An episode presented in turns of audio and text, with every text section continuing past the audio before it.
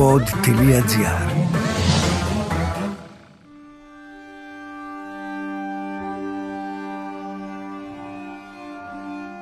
Στις 20 Οκτωβρίου του 2020 και ώρα 7 και 10 το πρωί, στην Εθνική Οδό Βόλου Λάρισας και στον παράδρομο μπροστά από τη Χαλιβουργία Βελεστίνου, ένας 46χρονο άντρας που εργάζεται ως οδηγός Νταλίκα στην εταιρεία επιχειρεί να διασχίσει το δρόμο. Ένα διερχόμενο γιο ταχύ, ωστόσο, δεν θα προλάβει να τον δει και θα τον παρασύρει. Ο βαριά τραυματισμένος άντρας μεταφέρεται εσπευσμένα στο νοσοκομείο, αλλά είναι πολύ αργά. Ο 46χρονο μέχρι πριν λίγους μήνες ήταν μέσα στη φυλακή, εκτίοντας ισόβια ποινή και ήταν εμπλεκόμενος σε ένα άγριο έγκλημα που είχε κλονίσει την τοπική κοινωνία του Βόλου αλλά και την υπόλοιπη Ελλάδα. Είμαι η Άννα Καλνίκου και αυτά είναι τα άγρια εγκλήματα.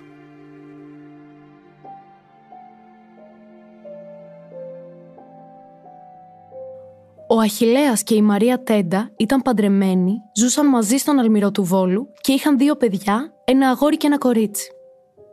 Γνωρίστηκαν και παντρεύτηκαν όταν ο Αχιλέας ήταν 31 ετών και η Μαρία μόλις 16. Εκείνος ήταν ένας επιτυχημένος έμπορος δερμάτων και είχε εξασφαλίσει και την οικογένειά του μια αρκετά άνετη ζωή.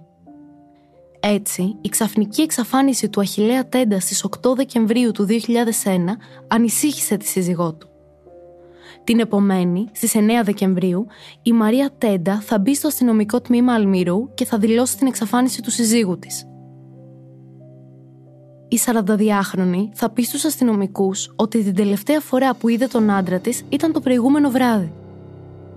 Εκείνος έφυγε από το σπίτι τους μετά από ένα μικρό καυγά τους και δεν επέστρεψε ποτέ. Το αυτοκίνητο του 58χρονου είναι αυτό που θα βρεθεί πρώτο.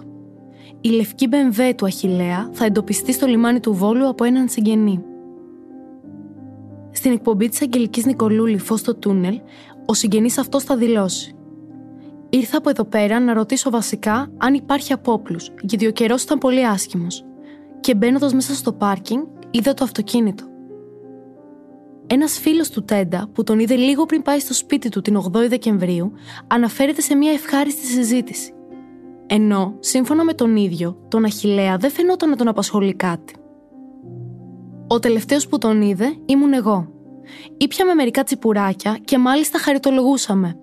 Ήρθαν και τα παιδιά μου εκεί και καλαμπουρίζαμε και έφυγε ευδιάθετος. Μάλιστα το βράδυ σχεδιάζαμε να βγούμε με τις γυναίκες μας έξω. Η σύζυγος του αγνοούμενου, η Μαρία Τέντα, δεν ήθελε να εμφανιστεί σε τηλεοπτικές εκπομπές.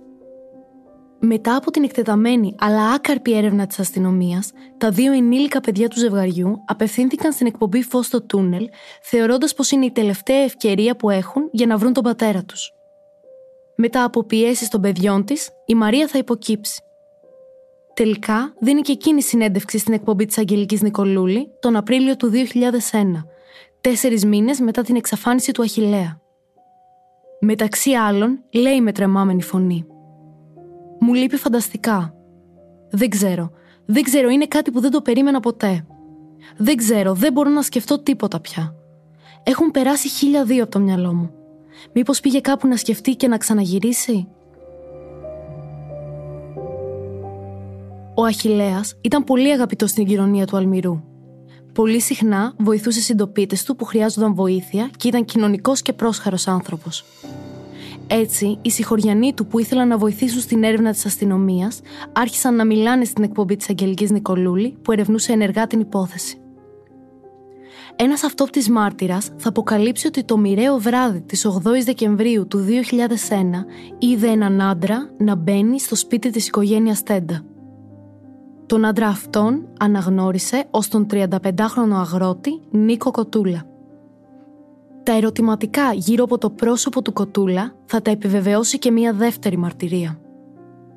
Κάποιος άλλος άνθρωπος, τηλεφωνώντας την εκπομπή, θα αποκαλύψει ότι τις μέρες μετά την εξαφάνιση του Τέντα παρατήρησε κάποιες ύποπτες κινήσεις σε ένα χωράφι που άνοικε στον πατέρα του Κοτούλα. Ο αυτόπτης μάρτυρας θα πει ότι ένα πηγάδι που βρισκόταν μέσα στο οικόπεδο μπαζώθηκε από τη μία μέρα στην άλλη. Τις πληροφορίες αυτές θα αναλάβει να ερευνήσει από εκεί και πέρα η αστυνομία. Ποιο θα μπορούσε όμως να είναι το κίνητρο ενός συγχωριανού του Τέντα που εκ πρώτης όψεως δεν είχε καμία σχέση μαζί του, ώστε να ευθύνεται για την εξαφάνισή του; Η κλειστή κοινωνία του Αλμυρού γνώριζε χρόνια τώρα το μυστικό που μόνο μυστικό δεν ήταν πια. Ο 34χρονος Νίκος Κοτούλας και η σύζυγος του αγνοούμενου, η 42χρονη Μαρία Τέντα, διατηρούσαν ερωτικό δεσμό για περίπου δύο χρόνια. Δεν ήταν μόνο οι συγχωριανοί αυτοί που ήξεραν για τον παράνομο δεσμό όμως. Η Μαρία συνήθιζε να ρίχνει υπνοτικά χάπια στο φαγητό του Αχιλέα και όταν εκείνος τελικά κοιμόταν, εκείνη έβαζε στο σπίτι τον Κοτούλα. Μια μέρα ωστόσο, ο Αχιλέας θα ξυπνήσει ξαφνικά και θα δει μπροστά του τον 35χρονο ημίγυμνο. Τότε θα ξεσπάσει μεγάλος καυγάς μεταξύ των δύο συζύγων, με τον Τέντα να απειλεί τη γυναίκα του ότι θα τη χωρίσει.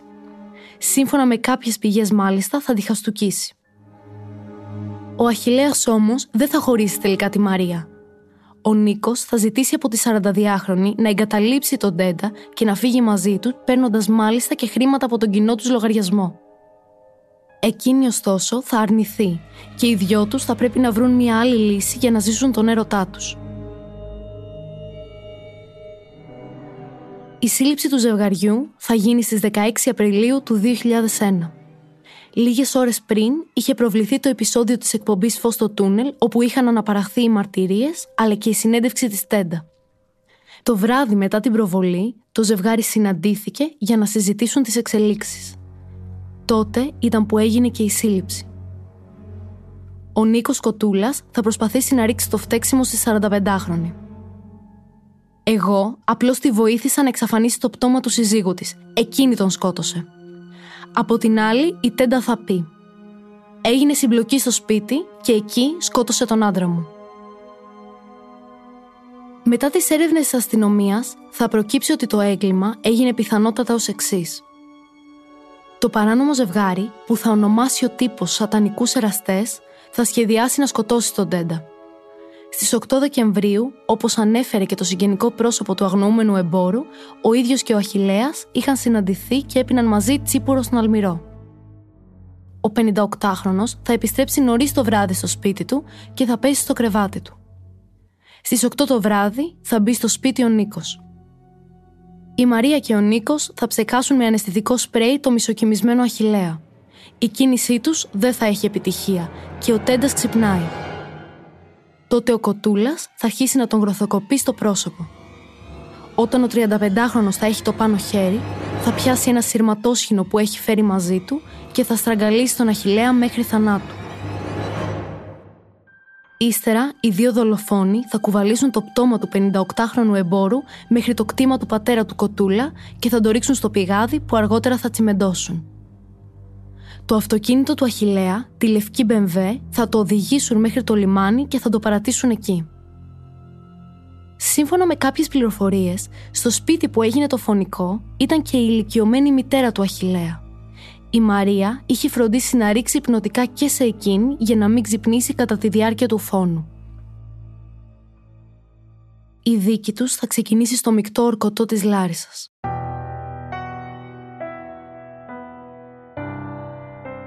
Ο Νίκος Κοτούλας αντιμετώπιζε την κατηγορία της ανθρωποκτονίας από πρόθεση, ενώ η Μαρία Τέντα αυτή της συναυτουργίας.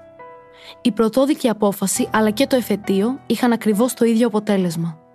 Οι συγκατηγορούμενοι καταδικάστηκαν σε ισόβια κάθριξη.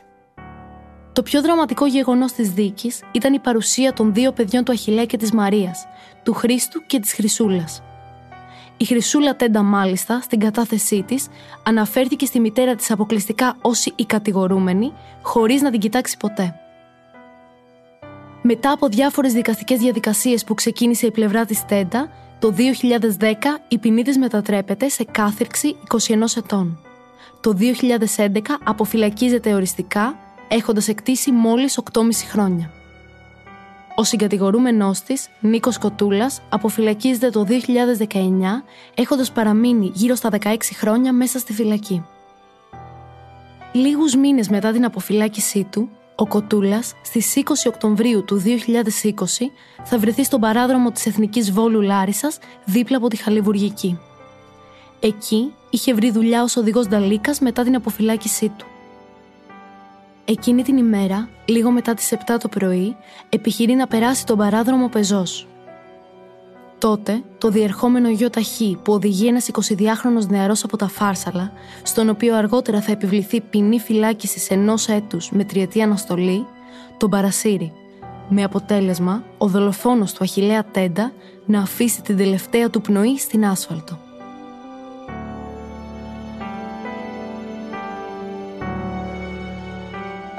Είμαι η Άννα Καλινίκου και αυτά ήταν τα άγρια εγκλήματα. Μία παραγωγή του pod.gr. Αναζητήστε τα podcast που σας ενδιαφέρουν στο pod.gr, Spotify, Apple Podcast, Google Podcast και σε όποια άλλη εφαρμογή ακούτε podcast από το κινητό σας. Για αυτό το επεισόδιο συνεργάστηκαν Επιμέλεια Ερατός Ρουφίδου Ηχοληψία Μοντάζ Νίκος Λουκόπουλος